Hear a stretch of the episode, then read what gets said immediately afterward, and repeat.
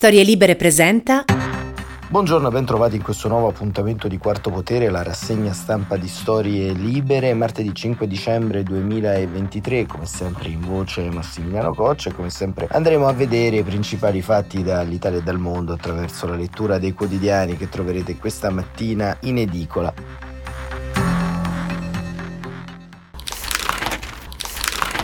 Le prime pagine si concentrano su argomenti di varia natura, il Corriere della Sera apre con eh, Matteo Salvini ancora una volta che crea tensioni all'interno della maggioranza, Salvini tensioni nella maggioranza e la Repubblica invece titola in difesa della sanità. Inoltre l'intervista a Nicola Gratteri, sempre sul quotidiano diretto da Maurizio Marinari, la riforma Nordio rende i magistrati pavidi passacarte e poi la stampa che apre invece sul funerale di Giulia Cecchettin che si terrà quest'oggi a Padova dopo molti giorni appunto dal femminicidio e lo fa con due articoli sulla colonna di destra, uno di Viola Ardone, oggi l'addio a Giulia, attese 10.000 persone perché non possiamo abituarci all'orrore e poi un interessante articolo della sociologa Chiara Saraceno dal titolo Le piazze femministe che ci hanno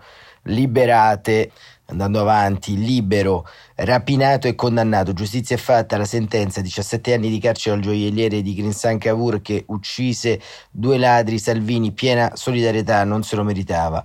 Al centro praticamente torna invece il generale Vannacci, il generale libro La Russia, inchiesta su Vannacci che è tornato con una promozione secondo alcuni un promoveatur ut moveatur per evitare che Vannacci si candidi alle elezioni europee sempre con Salvini.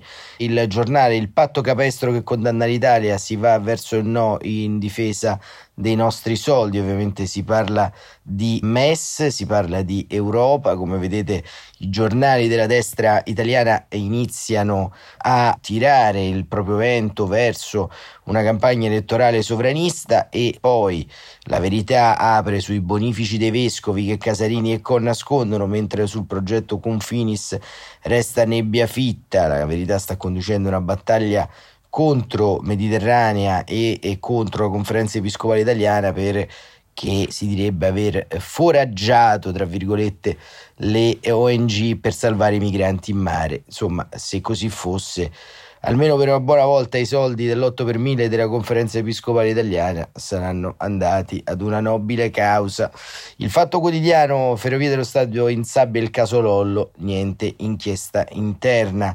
Potete provare anche voi magari a chiedere la fermata di un treno se è in ritardo per scendere a quella più comoda e proverete insomma che tutti possono fare quello che ha fatto il ministro Lollo Brigida. Al fianco della comunità ebraica, la Piazza dei Miracoli, il PD si accoda a Salvini e partecipa al corteo contro l'antisemitismo, dietro fronte della sinistra che finora aveva partecipato solo a eventi pro-Palestina. Per la manifestazione di oggi, appelli di Lidana Segre, presente anche Calenda. Il messaggero Giulia l'addio in diretta TV, ovviamente Giulia e Giulia Cecchettin e i funerali sono quelli di cui parlavamo qualche istante fa. Domani apre Giulia Cecchettini, non è stata l'ultima, troppe donne non possono fuggire. Entrando un po' all'interno invece della foliazione dei giornali, entriamo nei temi del giorno che come vedete sono molto larghi e molto vasti. Spicca tra tutti l'intervista di Paolo Valentino alla Presidente del Parlamento europeo Roberta Mezzola che in questi giorni è stata ed è ancora tuttora in Italia per un tour all'interno del sud Italia. L'intervista di Paolo Valentino dal titolo Io con le forze pro UE, le critiche di Salvini sono qui per unire. In treno da Caserta a Lecce, scrive Paolo Valentino, L'errore fatto nelle passate campagne elettorali, dice Mezzola, sull'immigrazione è che non ne abbiamo discusso mai veramente, perché facendolo temevamo di perdere quel centro europeo che è così fragile. La mia risposta a ogni populismo, a quelli che dicono non deve entrare nessuno, a quelli che dicono facciamo entrare tutti, è una legge completa ed equilibrata nel definire ciò di cui la nostra società ha bisogno e stabilire il principio che nessuno deve essere lasciato da solo. Roberta Mezzola in missione verso sud sarà anche un'operazione di immagine, ma non è mai successo che un presidente del Parlamento Parlamento europeo non italiano si sia imbarcato in un viaggio attraverso Campania, Puglia, Calabria e Sicilia. Sono molto felice di visitare un'area dell'Italia che ha bisogno di molto sostegno, a cui non è stata mai data abbastanza attenzione. Ma la cosa più importante è che ovunque vada in Europa posso dire che l'Unione Europea non è solo le sue istituzioni, ma la sua gente con bisogni, problemi e ispirazioni. L'immigrazione, dice Paolo Valentino, è nuovamente in cima all'agenda europea. Il leader del PPE, il suo partito Manfred Weber, ha detto che l'UE deve ridurre l'immigrazione illegale al fine di impedire l'ascesa dell'estrema destra. In che modo? domanda Valentino. L'esperienza ci dice che ogni qualvolta un partito centrista rincorre l'estrema destra assumendo le posizioni viene punito dagli elettori che preferiscono l'originale. È successo ad esempio in Olanda. E Mezzola risponde: Dal punto di vista del Parlamento europeo siamo molto soddisfatti di essere riusciti a sbloccare uno stallo che durava da anni. Già questa settimana avremo il trilogo con Commissione e Consiglio sugli strumenti legislativi del nuovo patto sull'immigrazione che vertono su asilo, sicurezza e solidarietà. Il fatto che ci sia una maggioranza in Consiglio che auspicabilmente porterà a un accordo è la risposta a quei cittadini europei che nelle elezioni del 2019, compresi quelli italiani misero le migrazioni in cima alle loro preoccupazioni. Per loro il problema non poteva essere risolto a livello nazionale ma europeo. Abbiamo un pacchetto forse non perfetto ma che sicuramente segna un decisivo miglioramento rispetto al sistema attuale, che semplicemente non funziona. Tornando alla sua domanda, tenendo conto di come le forze estremiste hanno sfruttato il tema migratorio a loro vantaggio, ha senso per noi discuterne oggi apertamente, capendo gli errori del passato e offrendo soluzioni. I paesi come l'Italia, che sono stati abbandonati, sono stati anche esonerati da responsabilità e non è questo di cui abbiamo bisogno dall'Europa, che deve lavorare in solidarietà ma assicurando la piena sicurezza sulle sue frontiere. Voglio concludere dicendo che il fine ultimo di ogni politica migratoria è salvare vite umane e prevenire la morte delle persone. E poi l'intervista si fa interessante quando soprattutto si sottolinea la visione sulla politica estera comune dell'Unione Europea e Valentino dice: Lei è stata la prima leader dell'UE a visitare Kiev dopo l'inizio dell'invasione russa. Qual è il modo migliore di aiutare l'Ucraina in questa fase critica? Il meglio che possiamo fare è che la prossima settimana il Consiglio europeo mandi un forte segnale politico aprendo la strada ai negoziati formali di adesione con Kiev. Lo farà? chiede Valentino. Non sono tutti d'accordo, è vero, ci sono negoziati in corso, ma ci siamo trovati in una situazione analoga con le sanzioni alla Russia e penso che ci siano buone prospettive. La preoccupa la cosiddetta fatica dell'Europa nel sostegno all'Ucraina? Sì. Intanto per l'Europa è una sfida finanziaria enorme, si aggiunge allo sforzo fatto per i Next Generation EU che ora mette pressione sui debiti nazionali, ma la fatica inizia con i leader politici. All'inizio abbiamo detto che avremmo sostenuto l'Ucraina per tutto il tempo che sarà necessario e dobbiamo mantenere quella promessa, dice Mezzola. Come Presidente del Parlamento europeo non farò concessioni verso Putin per tutto il tempo che sarà necessario, continuerò a lavorare e a combattere insieme alla grande maggioranza del Parlamento con la speranza che prenderemo entro quest'anno la decisione politica di aprire le trattative di adesione, vero segnale che non siamo in preda di alcuna fatica. Ci sarà un'alleanza tra popolari e conservatori dopo le elezioni nel Parlamento? Io mi preoccupo, risponde Mezzola, di portare quanta più gente possibile al voto. Continueremo a lavorare con le forze pre-europee anche nel prossimo Parlamento. Sarà più difficile, ma tanto importante. E come risponde a Salvini che su questo l'ha criticata? domanda Paolo Valentino. E Mezzola in modo diplomatico risponde: Ma non l'ho presa come una critica. Ho ottimi rapporti con tutti gli europarlamentari italiani di tutti gli schieramenti politici. Ho grande rispetto per il lavoro che svolgono.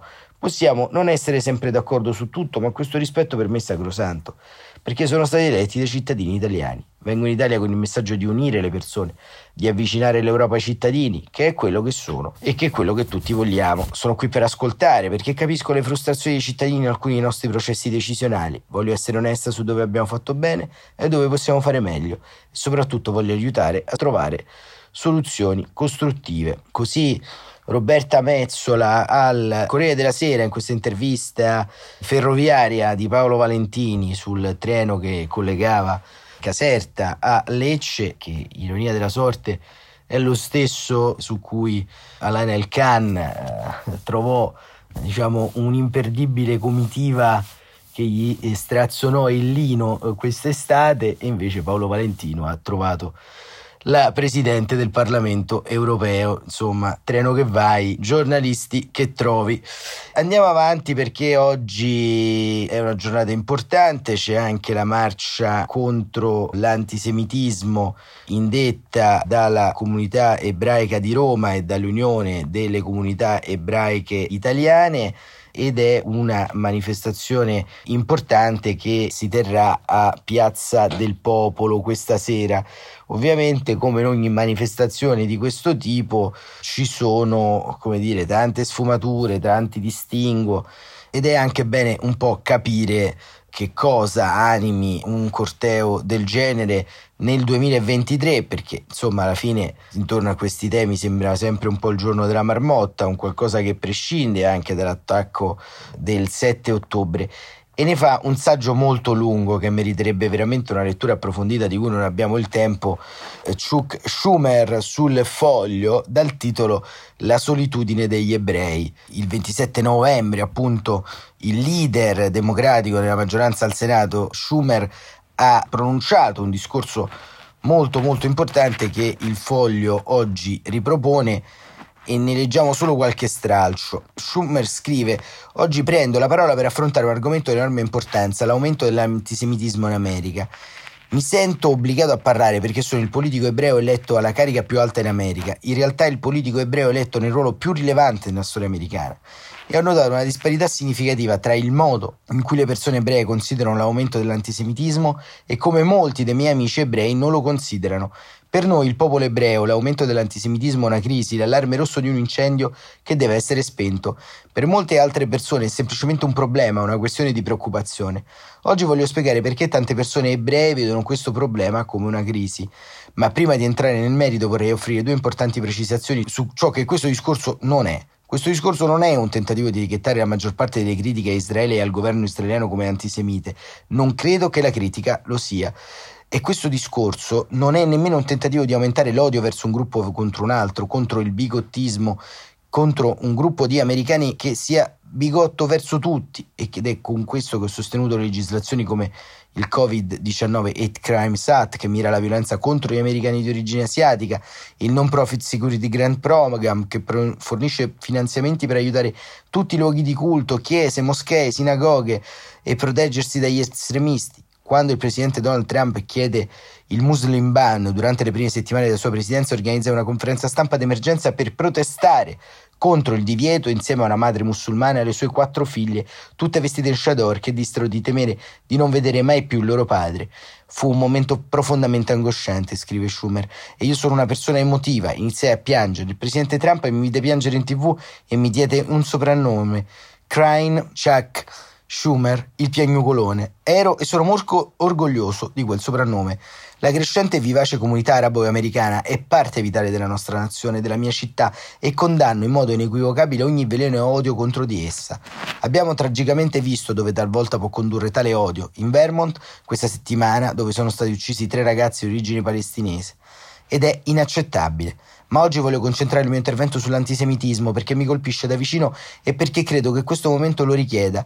Ho appena detto ciò che questo discorso non è. Quindi, di cosa parla questo discorso? Voglio descrivere le paure e le ansie di molti ebrei americani in questo momento, in particolare dopo il 7 ottobre, che sentono che alcuni aspetti del dibattito su Israele e Gaza stanno sfociando nell'antisemitismo, con ebrei presi di mira semplicemente perché sono ebrei e pur non avendo niente a che vedere con Israele, vengono condannati perché sono ebrei. Voglio spiegare attraverso la lente della storia perché ciò è tanto pericoloso. La normalizzazione e l'esacerbazione dell'aumento di quest'odio sono il pericolo che molti ebrei temono di più. E infine voglio suggerire come e perché spero che tutti gli americani di buona volontà possano unirsi e fare uno sforzo maggiore nel condannare tali opinioni e tali comportamenti. Questo è l'incipit di questo discorso molto lungo che trovate sul Fatto Quotidiano. Chiudiamo con una notizia così un po' simpatica che riguarda il generale Vannacci, perché ormai Vannacci è una sorta di macchietta della politica italiana. Eh, Vannacci è stato promosso, come abbiamo detto, un promoveator ut moveator per evitare che il terribile generale si candidi alle elezioni europee proprio con Matteo Salvini, pensate che bella coppia in giro per l'Europa, un tempo si sarebbe detto BB e Bibò e quindi diciamo qualcuno ha pensato di promuoverlo, ma appena è stato promosso, come racconta Paolo Comi sull'unità, è stato indagato, ovvero prima la notizia della nomina a capo di Stato Maggiore delle forze operative terrestri, poi quella di un procedimento disciplinare per i contenuti del suo libro. Dietro la sorte del generale una contesa tra Salvini e Meloni. Comunque sia, Vannacci l'ha presa molto bene perché appena arrivato lì ha visto che eh, era stato messo sotto stato d'accusa dal suo stesso corpo d'armata di cui è diventato comandante in capo, quel che sia, e la prima cosa che ha fatto si è messo in licenza. Quindi un generalissimo che davanti ai colpi della cosiddetta regolamentazione interna sceglie di andarsene in malattia. Sarà per questo che forse incarna lo spirito più ricondito di molti italiani. Quarto Potere torna domani, grazie davvero per essere stati con noi, buon proseguimento di giornata a tutte e a tutti.